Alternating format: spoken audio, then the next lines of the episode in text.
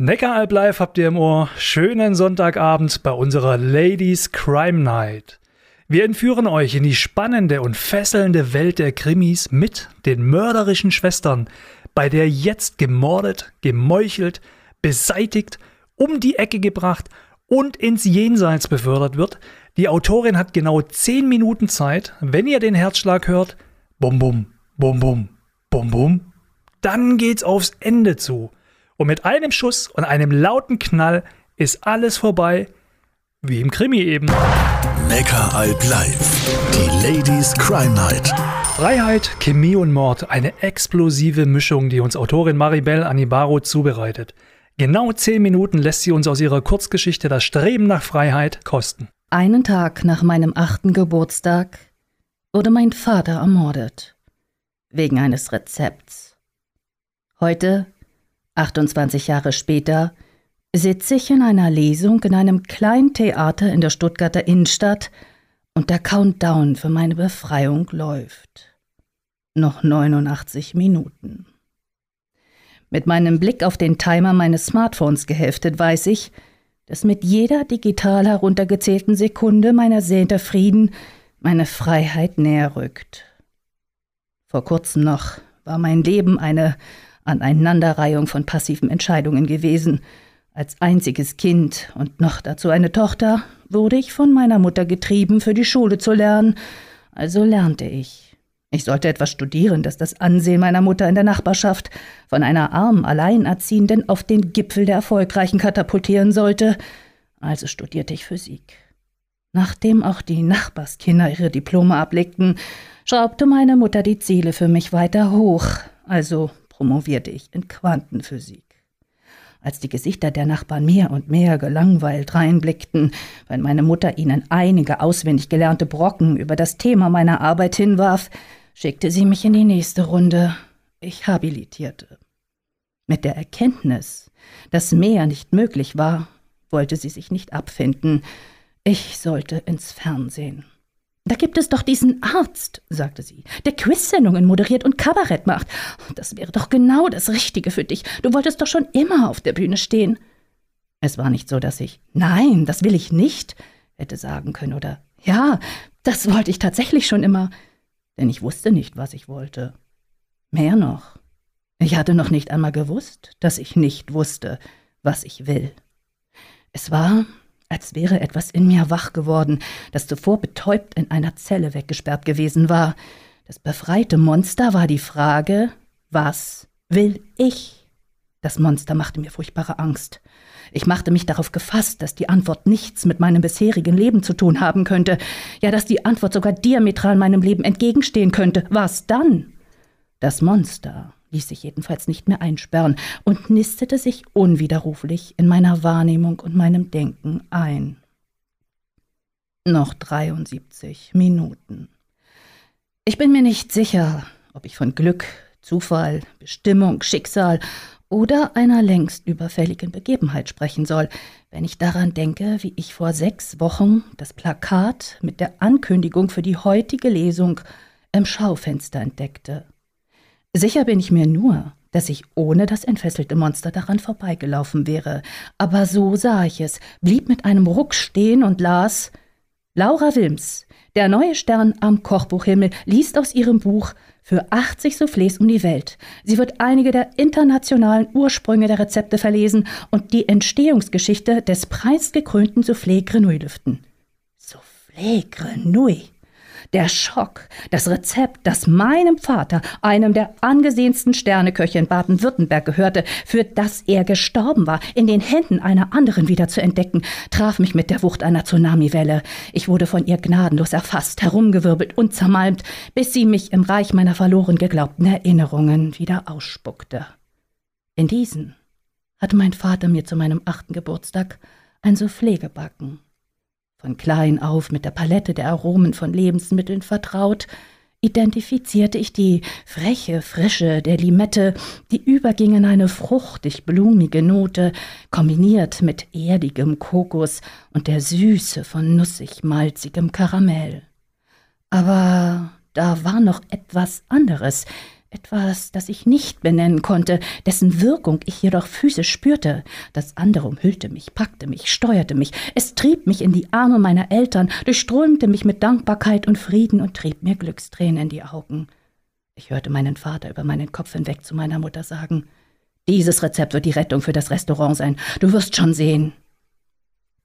Später am Tag erzählte mir mein Vater, dass er das Soufflé dem Protagonisten Jean-Baptiste Brunouille aus dem Roman Das Parfum genannt hatte, weil die Wirkung auf die Menschen eine so außergewöhnliche war.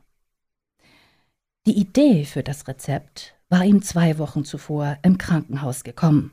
Er lag dort für einige Tage nach einem Autounfall, bei dem er selbst zum Glück nur einige Schnittverletzungen davongetragen hatte, während die Unfallverursacherin gestorben war. Am Tag nach meinem Geburtstag fand man den zerschmetterten Körper meines Vaters unter einer Brücke. Das Rezept war seitdem verschollen. Wie diese Laura Wilms daran gekommen war, wusste ich nicht. Sie war ungefähr in meinem Alter, konnte also nicht direkt am Tod meines Vaters beteiligt gewesen sein. Aber das war mir nicht wichtig. Sie war diejenige, auf die ich mich jetzt konzentrierte, denn durch sie würde ich meine Freiheit erlangen. Allein das zählte. Noch 59 Minuten. Selbstgefällig blättert die Autorin auf der Bühne in ihrem Leseexemplar um und blickt lächelnd ins Publikum. Erzählerisch befinden sie sich gerade in Russland. Von dort, so hatte sie angekündigt, will sie die europäischen Länder und deren Soufflé-Rezepte durchwandern mit der Endstation in Frankreich. Das Wort Endstation würde dabei eine ungeahnte Bedeutung einnehmen, dafür würde ich sorgen denn meine Mutter und ich standen nach dem Tod meines Vaters vor einem Schutthaufen. Die Schulden, die mein Vater hinterlassen hatte, drückten meiner Mutter einen Kampf auf, den auch ich mit auszufechten hatte. Und einmal belauschte ich ein Telefongespräch, das meine Mutter mit einer Freundin führte. Sie sprach darin von Mord und dass das Rezept gestohlen worden sei. Noch 52 Minuten. Die Autorin klappt ihr Buch zu und kündigt eine 20-minütige Pause an, in der sie die gekauften Kochbuchexemplare gerne signieren wird. Mit meinem mitgebrachten Exemplar unter dem Arm stelle ich mich an der Schlange an, die mich zur Autorin hinführt.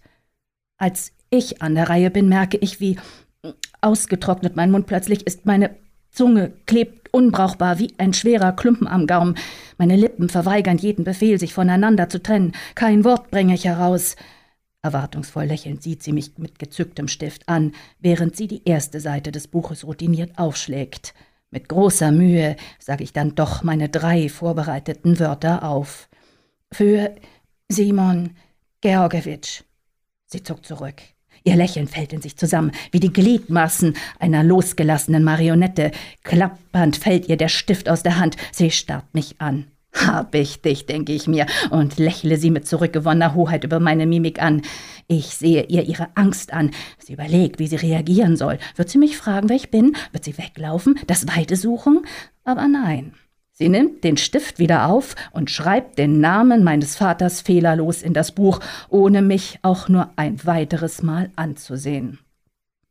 Noch 31 Minuten. Mit einzementierter Sicherheit, das Richtige zu tun, setze ich mich nach der Pause wieder auf meinen Randplatz in der hintersten Reihe. Ich stelle mich auf das Hochgefühl meiner baldigen Freiheit ein. Nur etwas stimmt nicht. Wie klebriger Sirup sickert eine morbide Trauer in meine Gemütsverfassung hinein und hinterlässt eine quälende Leere des Verlusts.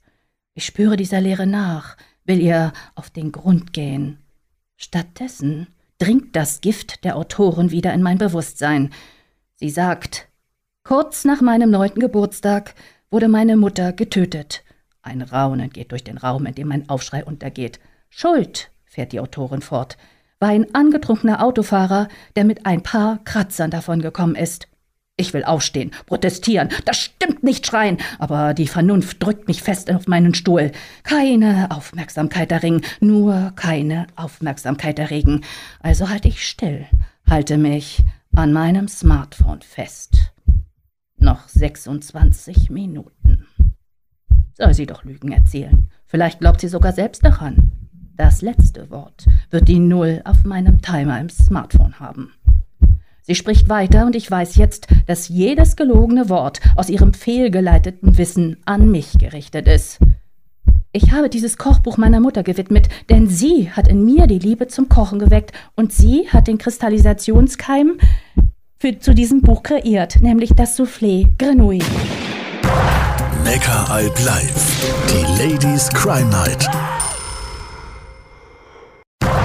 Neckaralb live. Die Ladies Crime Night. Mord und dazu guter Whisky. Wie hervorragend diese zwei Dinge zusammenpassen, erfahrt ihr jetzt durch unsere mörderische Schwester Sibylle Becker in der Ladies Crime Night. Als Whisky- und Crime-Fachfrau entführt sie euch mit dem Schwabentod in die Esslinger Region mit künstlicher Intelligenz, lebensechten interaktiven Silikonpuppen. Ja, es wird spannend bei Neckaralb Live. Die Autorin hat genau 10 Minuten Zeit. Wenn ihr den Herzschlag hört, bum bum, bum bum, bum bum, dann geht es aufs Ende zu. Und mit einem Schuss und einem lauten Knall ist alles vorbei, wie im Krimi eben. Kriminalhauptkommissar Andreas Brander ist mit seinem Kollegen Stefan Klein auf dem Weg zu einem Leichenfundort. Ewig her, dass ich hier war, stellte Stefan fest, als sie über die Filderebene das Ortsschild Wolfschlugen erreichten. War mit meiner Süßen wandern. Stefans Süße war eine zierliche Opernsängerin gewesen, die so gar nicht zu dem von den Waden bis zu den Handgelenken tätowierten Koloss mit dem faltigen Gesicht einer Bulldogge passte. Für sie hatte er seine Arbeit in Sachsen, wo er als verdeckter Ermittler gearbeitet hatte, aufgegeben und war nach Esslingen gezogen. Dann war sie gestorben. Durch die Völlbachschlucht zum Ulrichstein, fuhr Stefan fort. Kennst du den? Der einzige Ulrich, den ich kenne, ist Captain Hook, womit Branda seinen Inspektionsleiter Hans-Ulrich Klever meinte. Stefan grinste. Ist ein Felsen hier in der Gegend. Da hat sich Herzog Ulrich von Württemberg angeblich mal vor seinem Bruder versteckt. Ist eine nette Tour. Sein Blick glitt zu einem Straßenschild. Wo müssen wir eigentlich hin? Einmal durch den Ort, erwiderte Branda. Sie ließen die Häuser hinter sich und bogen wenig später in einen Landwirtschaftsweg ab. Eine schmale Straße schlängelte sich zwischen Feldern und einem Waldstück und endete auf einem gepflasterten Hof vor einem in die Jahre gekommenen Bauernhaus. Fassade und Fenster hätten eine Modernisierung gut vertragen können.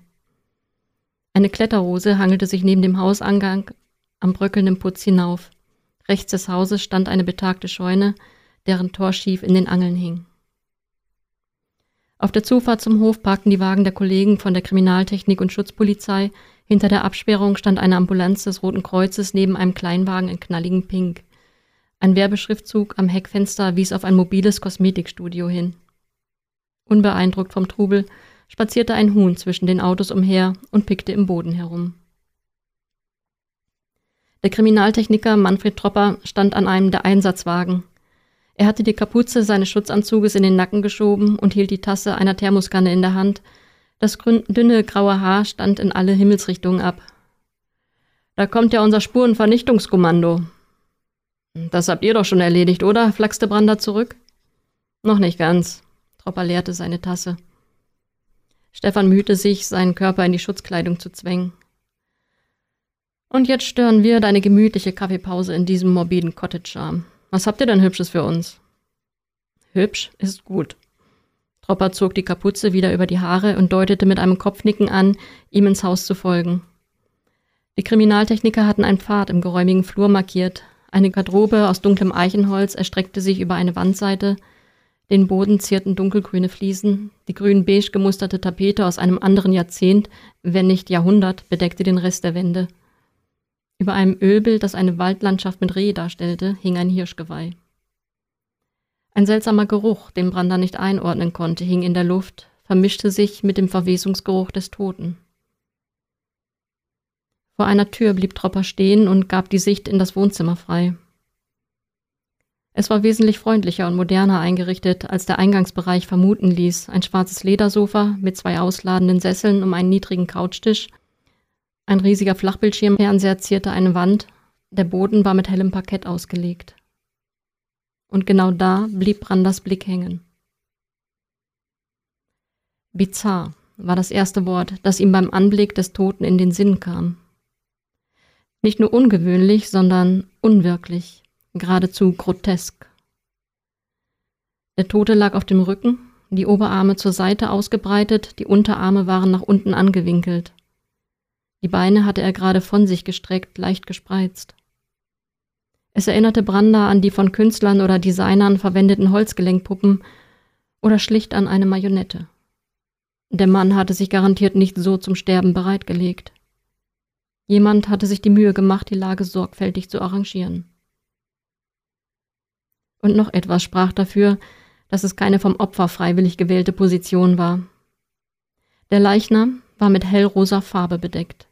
Der nackte Oberkörper, die Arme und Hände, die bloßen Füße und der gesamte Kopf. Die Jeans hatte man dem Opfer belassen, ob die Beine darunter ebenfalls gefärbt waren, war nicht zu erkennen. Levin Goldmann gab Tropper ihnen den Namen des Toten, höchstwahrscheinlich. Pink Lady wäre treffender. Brander warf Stefan einen tadelnden Blick zu. Es gab Grenzen, und die waren eindeutig überschritten bei respektlosen Bemerkungen über einen Toten. Auch wenn Stefans Äußerung den Kern berührte, wenn man davon absah, dass der Farbton eher rosa war, und es sich nicht um eine Lady, sondern um einen recht zart gebauten jungen Mann handelte. Wie habt ihr ihn identifiziert? fragte Branda in Anbetracht der Lackierung. Es sind keine anderen männlichen Bewohner hier gemeldet, Papiere und Smartphone waren im Haus, Angaben zu Größe und Haarfarbe im Personalausweis stimmen überein. Ich habe mir erlaubt, ein wenig Farbe von den Haaren zu kratzen. Seine Freundin hat zwar nur einen kurzen Blick auf ihn geworfen, aber sie sagte, dass er es ist. Der Todeszeitpunkt liegt mindestens zehn Stunden zurück, vermutlich länger, vielleicht ein bis zwei Tage. Die Leichenstarre ist voll ausgeprägt. Ich bin mir allerdings nicht sicher, welchen Einfluss die Lackierung auf Leichenstarre und Körperkerntemperatur hat. Das muss Maggie uns verraten. Naja, und liebe Oris, siehst du ja selbst, ne? Es gab nichts zu sehen. Die toten Flecken waren unter der Farbe verborgen. Wie wurde er getötet? fragte Branda. Totlackiert, siehst du doch. Stefan, kannst du dich bitte etwas zurückhalten? Ich denke nicht, dass der Lack die Todesursache war, erwiderte Tropper. Es legt sich ja niemand einfach so hin und lässt sich mal eben rundum mit Lack besprühen und wartet auf den Tod. Sprühlack? fragte Brander. Pinselstriche haben wir bisher nicht entdeckt. Man stirbt übrigens nicht leicht daran, wenn man mit Farbe besprüht wird, kam Tropper auf Stefans Bemerkung zurück. Natürlich sollte die Haut atmen können, aber in der Hauptsache führt der Mensch seinem Körper den Sauerstoff über Mund und Nase zu. Brander ging neben dem Toten in die Hocke, um ihn genauer zu betrachten. Die Gesichtspartien hat unser Täter nicht ausgespart, also könnte das Opfer den Lack eingeatmet haben. Durchaus möglich, ja. Andere Verletzung? Schuss- und Stichverletzungen konnten wir auf den ersten Blick nicht verstellen. Er könnte stranguliert worden. Machst du jetzt meine Arbeit? erkundigte sich eine weibliche Stimme aus dem Hintergrund. Kurz darauf stand die Rechtsmedizinerin Margarete Seiler bei ihnen. Oh, was ist das? Deine nächste Herausforderung, erwiderte Tropper. Sowas hatte ich jetzt auch noch nicht. Der Blick von Seilers blaugrauen Augen wanderte über den Leichnam. Wolltest du deswegen, dass ich vor Ort komme? Wir haben unser Etat dieses Jahr noch nicht ausgereizt und bevor es verfällt. Hm, ist die Farbe schon trocken? Ja. Maggie verzog das Gesicht. Klebte er am Boden? Klebte, ja. Sie wandte sich an Branda, der noch neben der Leiche hockte. Andi, bevor du fragst, ich kann dir auf die Schnelle gar nichts sagen. Gewaltsamer Tod, ich denke, da sind wir uns einig, eines Weiteren nach der Obduktion. Die ist wann? Wann kriege ich ihn? gab die Rechtsmedizinerin den Ball an Tropper weiter. Wir werden hier noch eine Weile beschäftigt sein. Mit ein bisschen Glück hat der Täter uns einen Fingerabdruck auf dem Lack hinterlassen. Na, der wird doch wohl Schutzkleidung getragen haben, bemerkte Stefan. Brander erhob sich aus der Hocke. Der Chef sagte, seine Lebensgefährtin hat ihn gefunden? Ja, ein junges Mädle, Chantal Birk, erwiderte Tropper. Und wo ist Frau Birk jetzt? Draußen. Eine Notfallsanitäterin kümmert sich um sie. Die Sannis waren übrigens als erstes vor Ort. Eine der Damen hat das Opfer auf Vitalzeichen untersucht, informierte Tropper die Rechtmedizinerin. Echt jetzt? Maggie sah stirnrunzelnd auf den Leichnam. Rettungskräfte sind doch wahre Optimisten. Ich plane die Obduktion mal für morgen früh ein. Wer kommt und hilft beim Lack abkratzen? Freddy und Stefan, delegierte Brander. Können wir uns ein bisschen im Haus umsehen? Nur die abgesteckten Pfade, erwiderte Tropper. Wir stecken noch mitten in der Arbeit. Die Spurensicherung würde noch einige Stunden beschäftigt sein. War außer Frau Bierk sonst noch jemand hier? Nicht, dass ich wüsste, allerdings. Tropper zögerte. Eine Sache haben wir entdeckt, die zeige ich dir gleich mal. Der Kriminaltechniker schritt ihnen wieder voran durch den Flur, bog in einen kurzen Seitengang ab und öffnete die Tür am Ende. Brander hob erstaunt die Augenbrauen. In was für einem Club sind wir denn hier gelandet? kam es baff von Stefan. Zu ihrer Linken war eine Badewanne inklusive Dusche mit Hebevorrichtung eingebaut worden. In der Mitte des Zimmers stand eine Massagebank, daneben ein geschlossener Rollcontainer. An der Längsseite des Raumes befanden sich zwei Sofas, auf ihnen saßen sechs lebensgroße Neckaralb Live, die Ladies Crime Night.